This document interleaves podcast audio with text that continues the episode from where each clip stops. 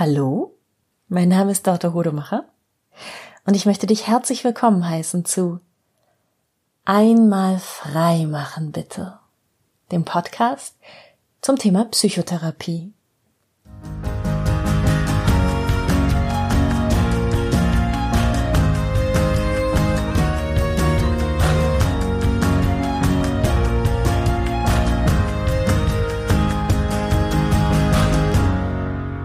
Und schwupps steht der erste Advent vor der Tür. Ja, selbst in einem so unvorhersehbaren und unberechenbaren Jahr wie dem Jahr 2020 ist doch auf eine Sache Verlass. Weihnachten kommt immer ganz plötzlich. Ja, und was auch immer das Weihnachtsfest für dich persönlich bedeutet, ähm, eins ist in unserer Kultur ganz klar, es ist das Fest der Geschenke, an dem wir allen unseren Liebsten und manchmal auch den nicht ganz so liebsten Geschenke machen und an dem wir auch Geschenke bekommen von ganz, ganz vielen Menschen. Und da Weihnachten und Geschenke ein Thema ist, das eigentlich alle von uns seit der Kindheit begleitet, ist es auch ein ganz, ganz wunderbares Thema, um ähm, sich daran aufzureiben, emotional. Und vielleicht gehörst du auch zu den Menschen, denen das jetzt gerade großen Stress gemacht hat, dass ich gesagt habe, Weihnachten steht vor der Tür, es ist Zeit für Geschenke. Ähm, und deshalb möchte ich in der heutigen Folge einmal Weihnachten und das Thema Geschenke von ein paar verschiedenen Seiten beleuchten und eben immer unter dem psychotherapeutischen Blickwinkel. Wenn das Thema Weihnachtsgeschenke dir Stress macht, dann kann das auf ganz, ganz viele unterschiedliche Arten und Weisen dir Stress machen. Und dieser Stress wiederum kann dir ganz, ganz viele verschiedene Dinge sagen über dich selbst. Ähm, mir fallen so unendlich viele Möglichkeiten ein, wie man Stress haben kann mit Weihnachtsgeschenken. Ich frag mal, ich fange mal an bei den ganz, ganz klassischen Knigge-Themen. Ähm, wem schenkst du etwas?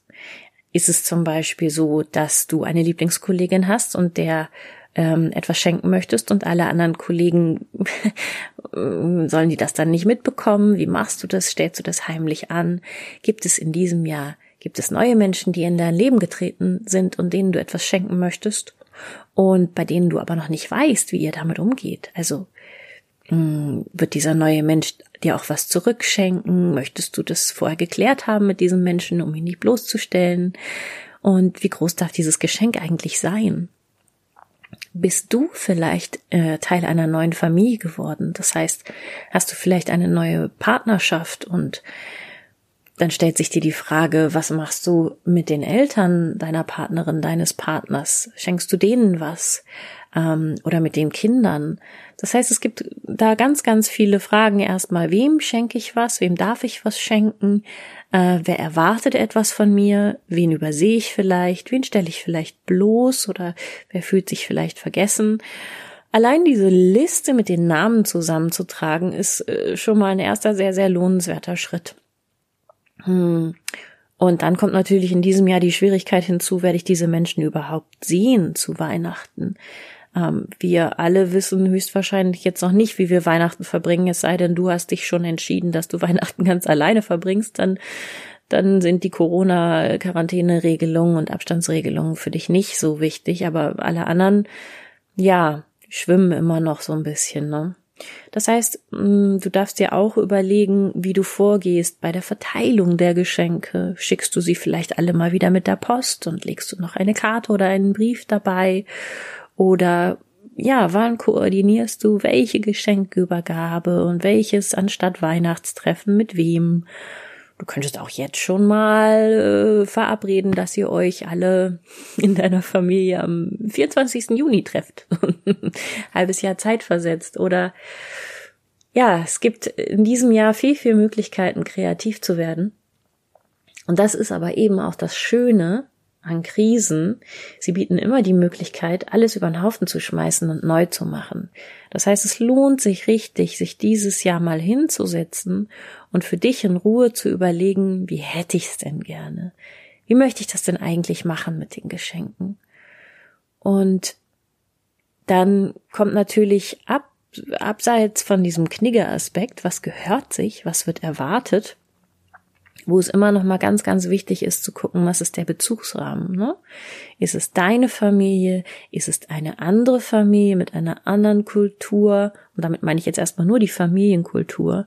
Dann kommt natürlich auch die die ethnisch-religiöse, die nationale Kultur hinzu.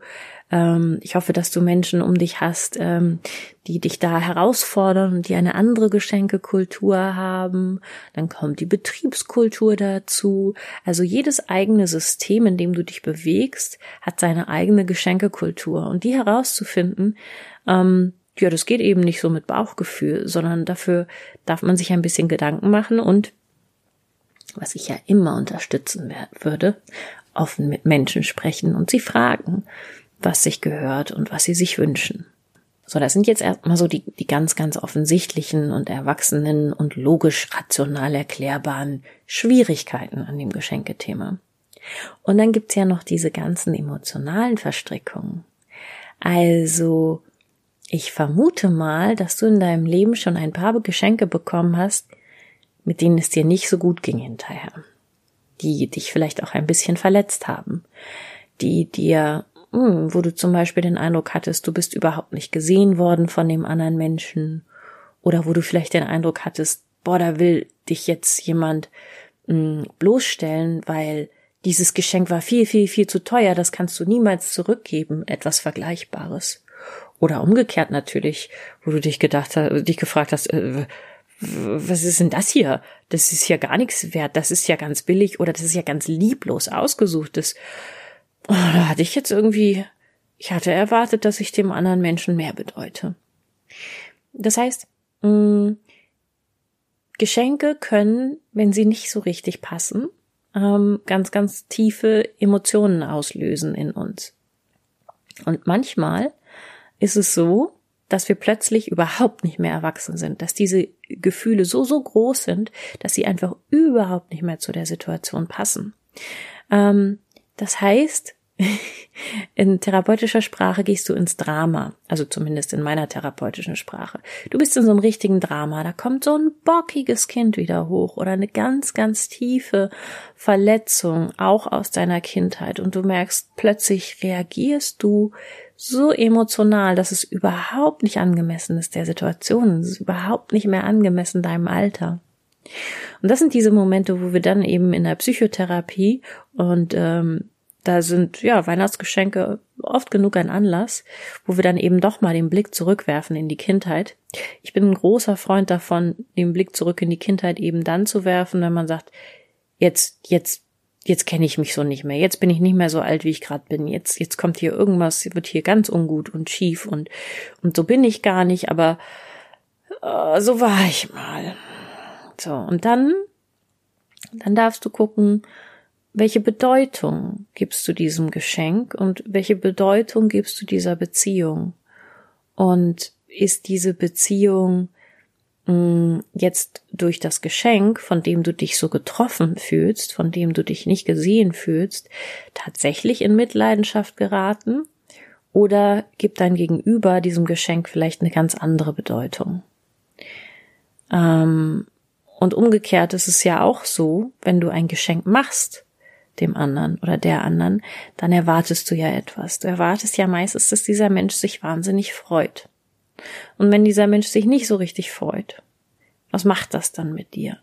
Hast du dann den Eindruck, du bist unzulänglich? Hast du dann den Eindruck, der Mensch ist undankbar? Was für Gefühle regen sich in dir?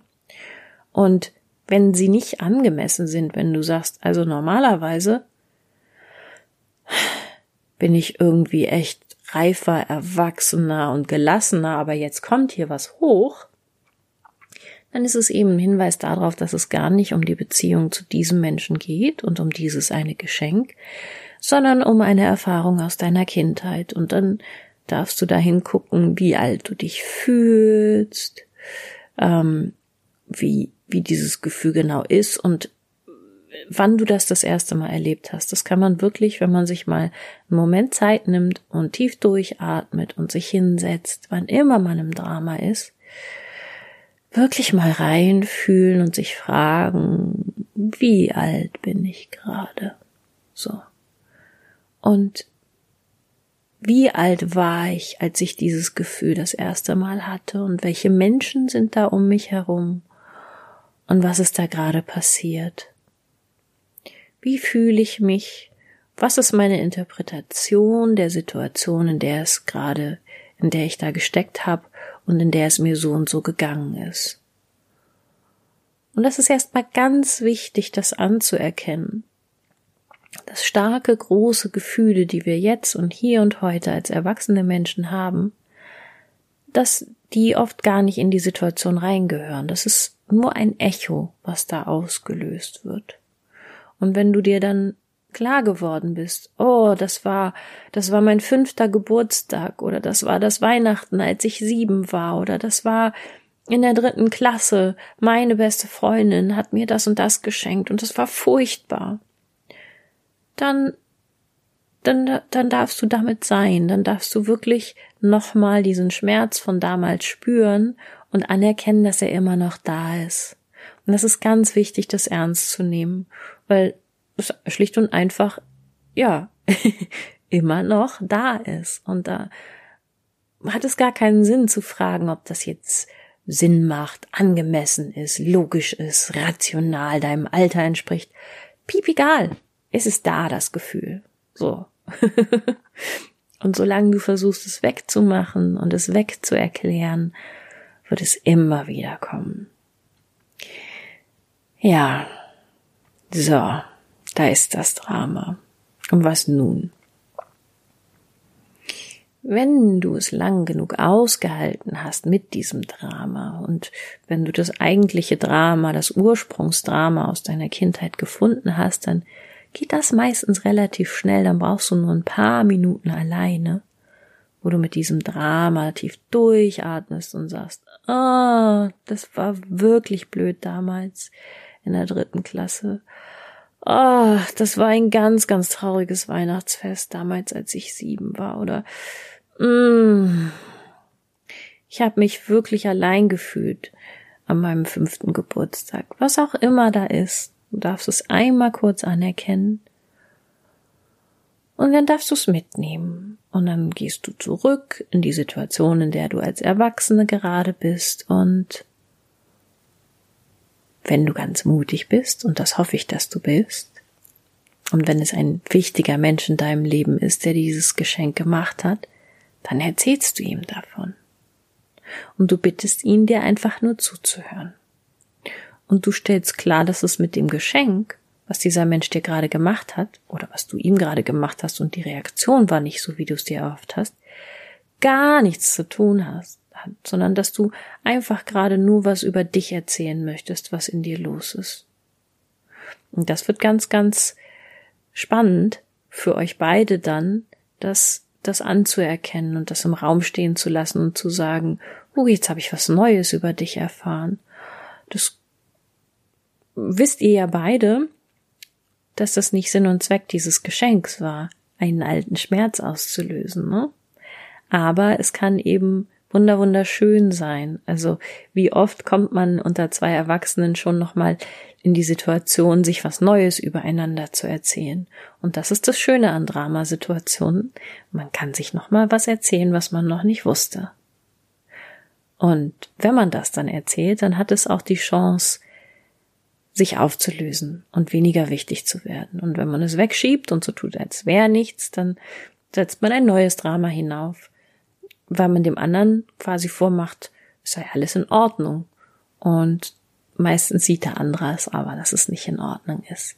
Und dann einigt man sich vielleicht drauf, dass beide so tun, als wäre es nicht in Ordnung. Aber dann stimmt es immer noch nicht. Vielleicht ist es aber gar keine Situation mit einem Gegenüber, die das in dir hochbringt. Äh, in der Weihnachtszeit gibt's ja auch ganz, ganz viele einsame Momente, wo man alleine mit sich ist und plötzlich, ja, mit diesem Geschenkethema da sitzt, ähm, vielleicht auch in Pandemiezeiten durch die Stadt geht und versucht, Geschenke zu kaufen, vielleicht vor dem Internet sitzt und welche aussucht. Und auch da gilt es immer hinzusehen, wenn da ein alter großer Schmerz hochkommt. Was, was ist davon noch da? Und das einfach nur anzuerkennen und da sein zu lassen. Mm, jetzt ist es natürlich keine Lösung auf Dauer, also nicht insgesamt, wenn man ein Geschenk hat, bekommen hat, ähm, dass man doof fand, zu sagen, na ja, das ist wegen meiner Kindheit damals und so, ne, Mama, Papa, beste Freundin oder so, sondern es ist ja immer noch ein Geschenk da, mit dem man sich nicht gut fühlt. Deshalb ist es eben wichtig, dass man, dass man das dann miteinander bespricht. Also spätestens dann, ähm, wenn es, wenn es schon passiert ist mit dem Geschenk, über das man sich nicht freut. Ähm, die Krux an der Sache ist ja, je näher dir jemand steht, desto mehr Bedeutung misst du diesem Geschenk bei. Also wir alle wollen in erster Linie gesehen werden als der Mensch, der wir sind und akzeptiert werden als der Mensch, der wir sind. Und wenn uns jemand besonders nahe steht, dann erwarten wir, dass er uns besonders besonders klar sieht und besonders gut erkennt und dass er uns nicht irgendwas schenkt, was ähm, was man jedem schenken könnte, sondern etwas, was so ein bisschen sagt, ja, und das, das bist genau du, ne? Und je, je weiter entfernt ein Geschenk dann ist von dem, was wir sind, ja, umso verletzender ist das eben möglicherweise. Jetzt ist natürlich auch die Frage, wenn du ein Geschenk bekommst, was dir nicht gefällt und was nicht zu dir passt, wie, wie sehr hast du es dem anderen denn erlaubt und ermöglicht zu erfahren, was du dir wünscht? Ähm, man muss ja nicht ständig mit dem Zaunpfahl winken. Und ich finde, man kann auch nicht erwarten, dass, dass alle Menschen um einen herum, inklusive du selbst quasi, ähm, das ganze Jahr über tolle Geschenkideen sammelt. Also ich nehme mir das jedes Jahr vor, das ganze Jahr über genau zuzuhören, wovon meine Freunde sprechen und äh, mir Notizen zu machen. Und es gelingt mir selten. Ich habe kein Geschenkebuch. Ich habe immer vorgehabt, mir ein Geschenkebuch anzulegen, dass ich eintrage. Erstens, was ich jemandem schon geschenkt habe voll schlau, damit ich nicht drei Jahre hintereinander ein Buch schenke. Zum Beispiel. Und schon gar nicht zweimal das gleiche. Und dann eben auch das ganze Jahr über Geschenke Ideen zu notieren. Ja, hat nicht geklappt. Aber ganz ehrlich, wenn ich mit sowas jetzt auch anfangen würde, dann hätte ich wahrscheinlich irgendwo eine Schublade voller schlauer Bücher, weil da kann man noch so viele andere schlaue Bücher führen. Ähm, zum Beispiel das schlaue Buch, in dem drin steht, was man jemandem schon mal zum Essen vorgekocht und serviert hat. Ähm, ja. Ähm, aber ich schweife ab. also, wo war ich? Freunde, Geschenke. Ähm, ach so genau. Hast du es dem anderen Menschen erlaubt, wirklich zu erfahren, was du dir wünschst und dich wirklich zu sehen? Das kratzt bei Geschenken ja noch relativ an der Oberfläche, aber manchmal geht's eben auch sehr tief. So, ne? Also bestes Beispiel, ähm, du kriegst super toll Konzertkarten geschenkt, aber für so eine Musikrichtung, die so gar nicht deins ist. Du bist ACDC-Fan, okay, ACDC-Konzert ist jetzt ein schlechtes Beispiel. aber so von der Musikrichtung her ist das deins und du kriegst Kon Konzertkarten für André Rieu. Mm, das tut weh. So, es sei denn, der Mensch, der sie dir schenkt, ist so begeistert von André Rieu und möchte das so dringend gerne mit dir teilen, dass du schon wieder ein bisschen gerührt bist, dass er sich traut, ähm, diesen in deinen Augen, Ohren schlechten Musikgeschmack an dich heranzutragen. Also man kann immer beides von beiden Seiten betrachten, ne?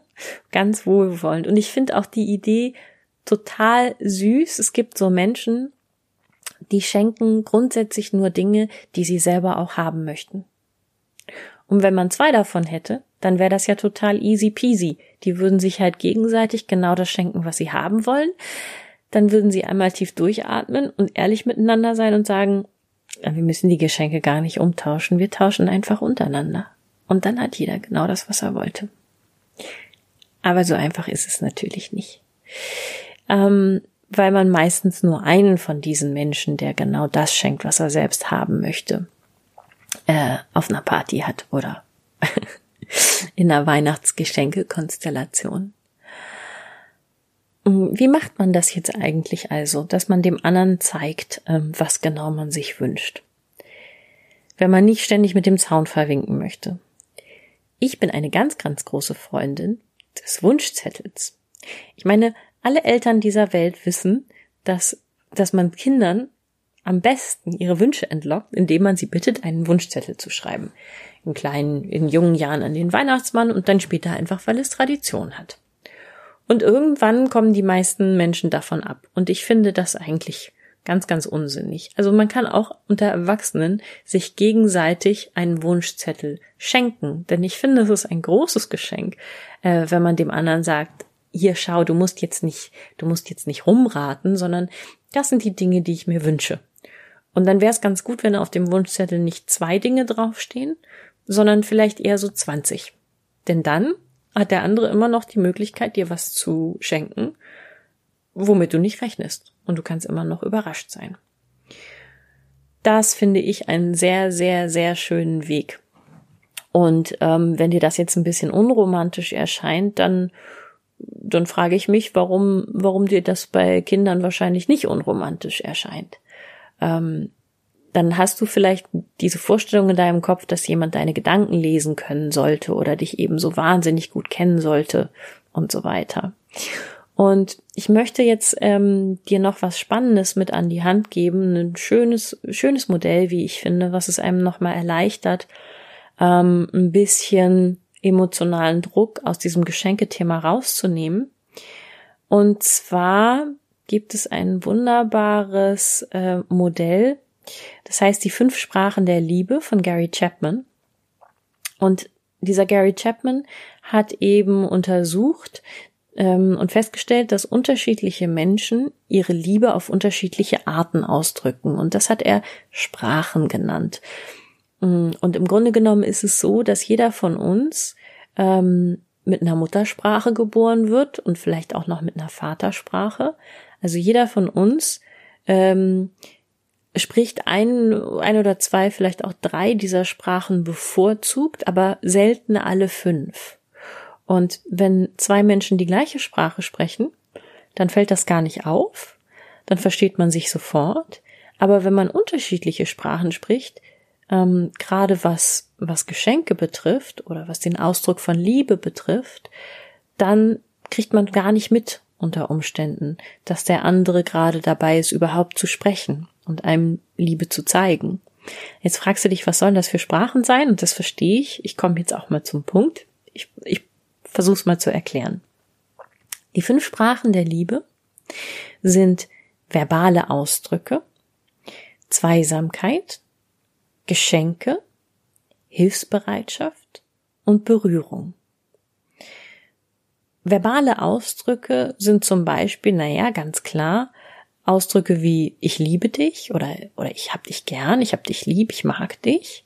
Aber es sind auch so ähm, lobende und anerkennende Bemerkungen, die vielleicht gar nicht so gemeint sind. Also wenn jemand sagt, ach, du hast immer alles so schön dekoriert oder ach, ähm, ich finde die Art und Weise, wie du deine Worte auswählst, ist immer ganz besonders schön. Oder jemand sagt zu dir, du bist der mit den bunten Socken. Es ist eigentlich relativ egal, was man jemandem sagt, solange es treffgenau ist. Wenn dir jemand sagt, ich, wenn dir jemand mit seinen Worten quasi sagt, ich sehe dich, ich weiß, das bist du.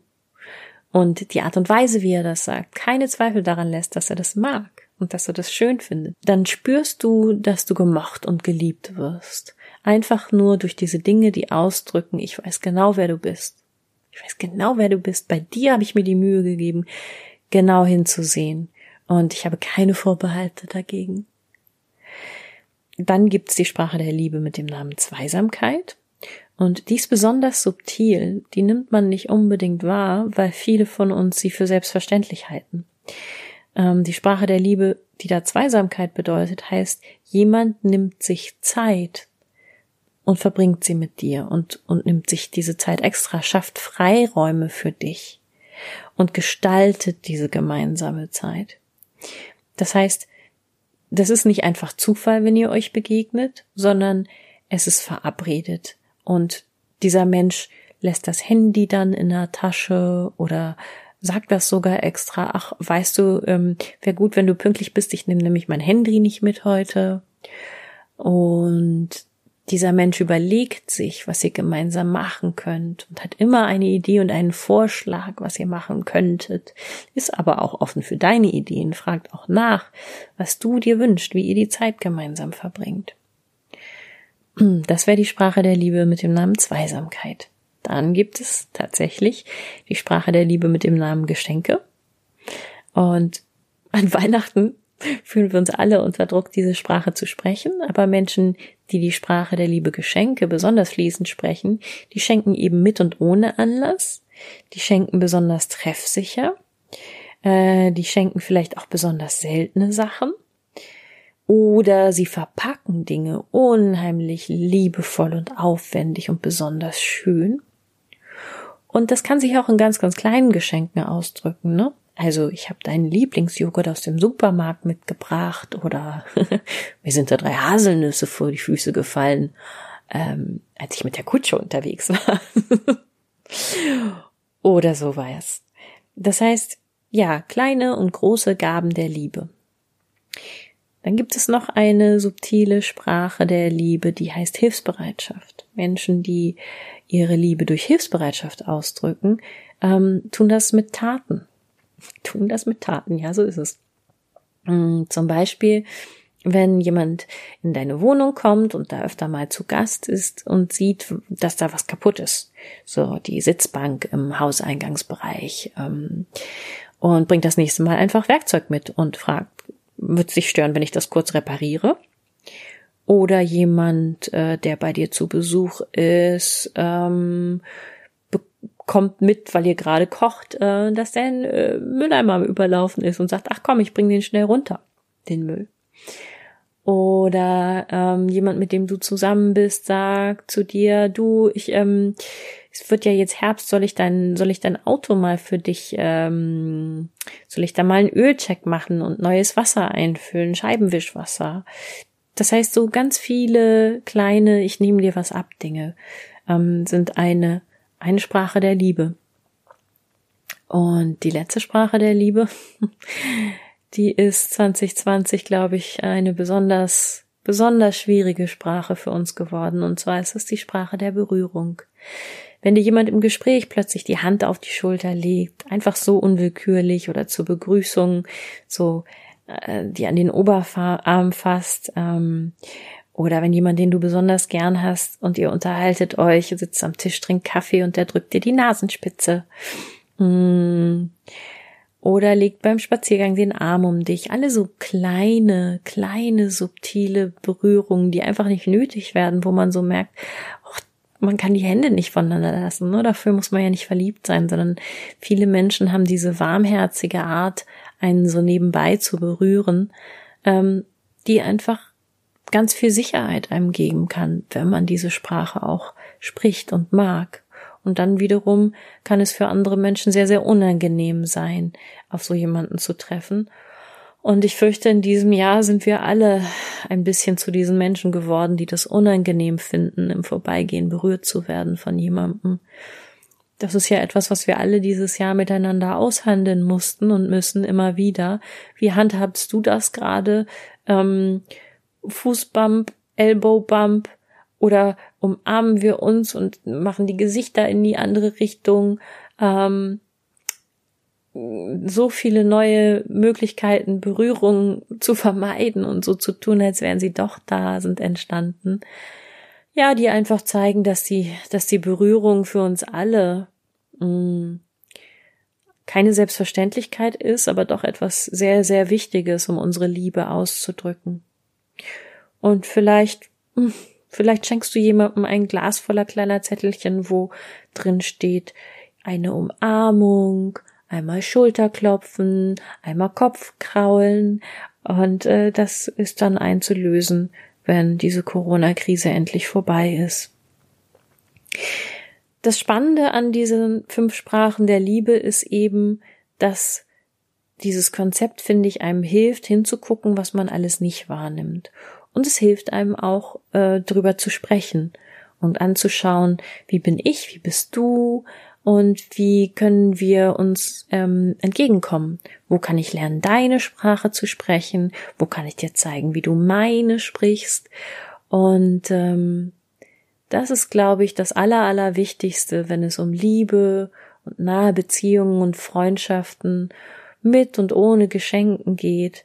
Einfach mal so ehrlich wie möglich zu zeigen und zu sagen, was man sich wünscht und so ehrlich wie möglich zu fragen, ergebnisoffen zu fragen, was wünschst du dir?